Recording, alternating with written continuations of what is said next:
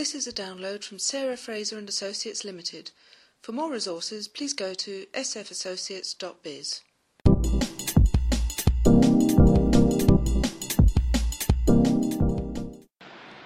Welcome to this edition of Helping Individuals Do Better. In this podcast, we're covering leadership development programs. A leadership development program is an intervention designed to enhance the leadership capacity of individuals. How does it work? The aim is to provide a special development opportunity for those who are required to lead others, both formally and informally, so they can expand their skills. Leadership is a social process dependent on the leader's personal awareness, ability to set direction, and to facilitate others to achieve their potential so the organisation's goals can be met. Leadership development programs vary in depth and breadth. Some will last 24 hours, others will continue over many months. They can use the whole variety of learning activities from conferences and workshops through to learning sets and one to one coaching. One of the advantages of a leadership development program is the opportunity for networking between leaders and the development of relationships that will sustain them in both current and future roles. Peer support is an important part of leadership development. So, when's a good time for a leadership development programme?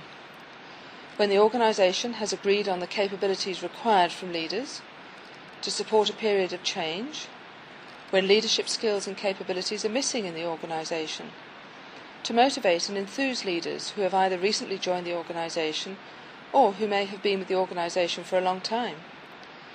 When processes for managing feedback are in place, such as 360 degree assessments, which are linked to the organisation's competency or capability framework. And finally, when leaders can work with and build on their current experiences at work, abstract theories and irrelevant case studies should be avoided.